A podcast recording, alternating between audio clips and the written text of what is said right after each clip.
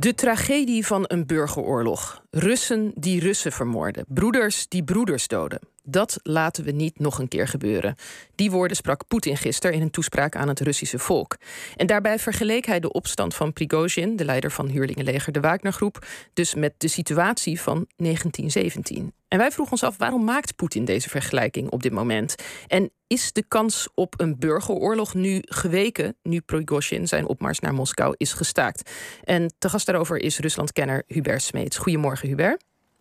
Goedemorgen. Ja, gisteren vergeleek Poetin uh, dus de huidige situatie met die van 1917. Leg uit, hoe, hoe ziet hij dat? Uh, Poetin is een, is een groot amateurhistoricus. En zeker in de coronapandemietijd, toen hij helemaal geïsoleerd was... toen heeft hij zich gek gelezen, is het verhaal. Uh, en dat leidt ook dat hij heel vaak in historische metaforen, beeldspraken spreekt. de Eerste Wereldoorlog is een hobby die al tien jaar etaleert. Bij de herdenking van de honderdste uh, verjaardag van het begin van de Eerste Wereldoorlog... Uh, in augustus 2014 hield hij een hele grote toespraak... waarin hij uitlegde dat Rusland in de Eerste Wereldoorlog eigenlijk aan de winnende hand was tegen de centrale machten Oostenrijk, Hongarije en, uh, en Duitsland. Mm -hmm. uh, maar dat die overwinning. De Russen is ontstolen door een vijfde kolonne die in Rusland zelf, in opdracht van westerse machten, in dat geval Duitsland, bezig waren met een revolutie om het Russische Rijk met een dolkstoot in de rug omver te helpen en te brengen dat verhaal heeft hij al tien jaar. Dat de Russische revolutie, de communistische, bos, uh, bolsjewistische oktoberrevolutie... eigenlijk een westers product is. Uitgevoerd door een vijfde kolonne uh, van uh, ja, anti-Russische vijanden mm -hmm. binnen Rusland zelf. Dat herhaalde hij gisteren. Ja, precies. Hij zei dat Prigozhin eigenlijk gebruikt wordt door het Westen. Door de vijanden van Rusland. Ja, en um, ik, dat lijkt dus alsof dat. Dit is een verhaal wat hij al heel lang houdt. Wat is dan precies de boodschap die hij daarmee wil verkondigen? Ja, dat verbaasde mij gisteren ook enorm. Want je zou zeggen, de logische redenering die dan volgt is... ja, ik ben Nicolaas II. He, en daar is het goed mee die zo jammerlijk, ja. Nee, die zo jammerlijk aan zijn eind is gekomen.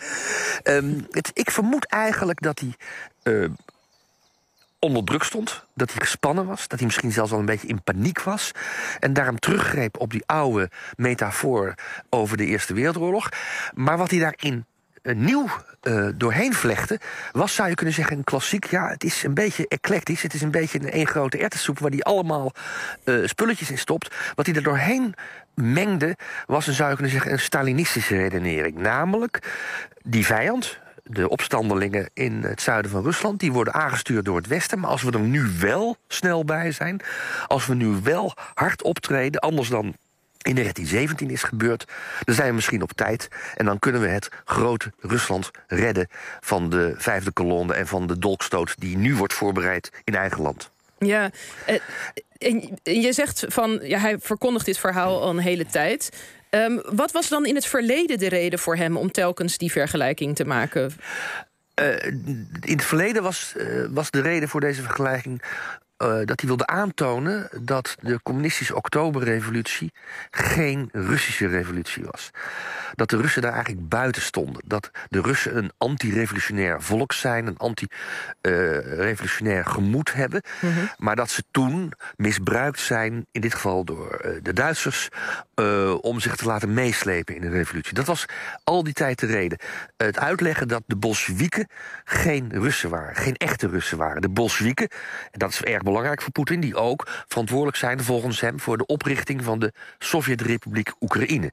Die anders nooit zou hebben bestaan als Lenin dat niet had toegestaan in, uh, na 1917. Uh, dat was altijd de reden om, uh, om hem te, ja, zeggen, om dit, de, de, deze vergelijking met de Eerste Wereldoorlog te gebruiken...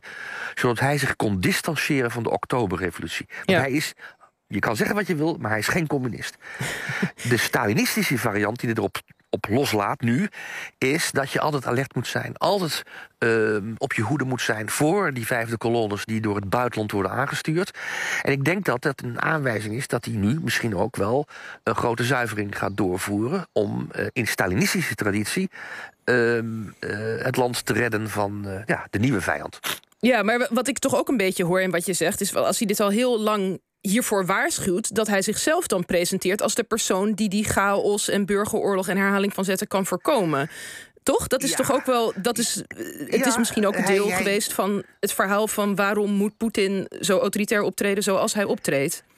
Ja, hij, hij ziet zichzelf misschien meer in lijn met uh, de grote uh, generaal Kornilov. Mhm. Die in de zomer van 2017 via een staatsgreep heeft proberen te voorkomen uh, dat uh, de revolutie uh, zich uit de hand zou lopen. En dat het grote Russische Rijk ook de strijd zou opgeven tegen de Duitsers en de Oostenrijkers. Aan het eind van de Eerste Wereldoorlog. In die traditie wilde hij zich zien. Ehm, althans, zo begreep ik de toespraak van gisteren. Maar je zegt inderdaad al, het begint een beetje warrig te worden nu. Want op dit moment, hij heeft die chaos niet kunnen voorkomen.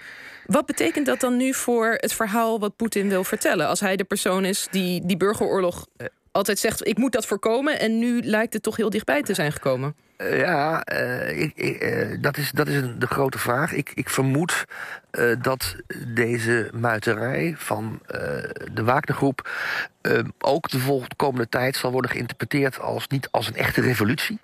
Want dat kan Poetin zich echt niet permitteren. Hoewel we de vraag kunnen stellen of Poetin nog wel heel veel macht hieraan kon ontlenen. Aan dit fiasco van gisteren en eergisteren. Maar goed, ik denk dat hij het zal presenteren als een klassieke, een klassiek oproer.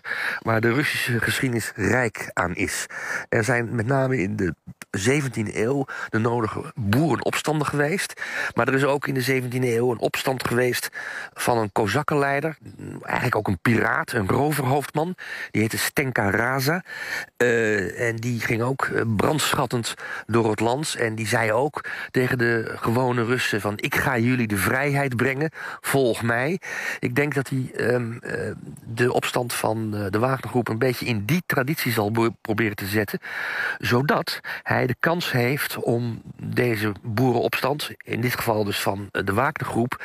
te interpreteren als iets wat wel een beetje bij de Russische traditie hoort. Mm -hmm. Namelijk het gewone volk heeft het ineens uh, uh, te veel. Uh, de prijzen zijn te hoog. de armoede is te groot. En ineens is er een charismatische leider die, die leiding geeft aan die arme sloebers. en ja, die moet je kort houden. Die moet je zo nu en dan ook straffen. Die moet je verbannen, wat nu gebeurd is met Prigozhin. Althans, gaat gebeuren. En daarna kunnen we weer teruggaan naar de goede oude orde... van het, de eenduidige macht van de tsaar over het hele land en over alle onderdanen. Ik denk dat uh, die historische beeldspraak de komende tijd zal worden gebruikt om het wat minder groot te maken. Ja, oké, okay, dat is een goede voorspelling. Nog één keer even de naam van die, van die uh, leider dan, die, waar we naar moeten luisteren. Stenka Raza. Stenka Raza, Stenka okay. Dan hebben we het over het midden van de, uh, van de, zeven, uh, van de 17e eeuw, ja. Goed, oké. Okay. Dankjewel Hubert Smeets voor dit, dit duiden van het wat warrige historische verhaal van Poetin. En we zijn benieuwd hoe het zich verder verloopt. Dankjewel.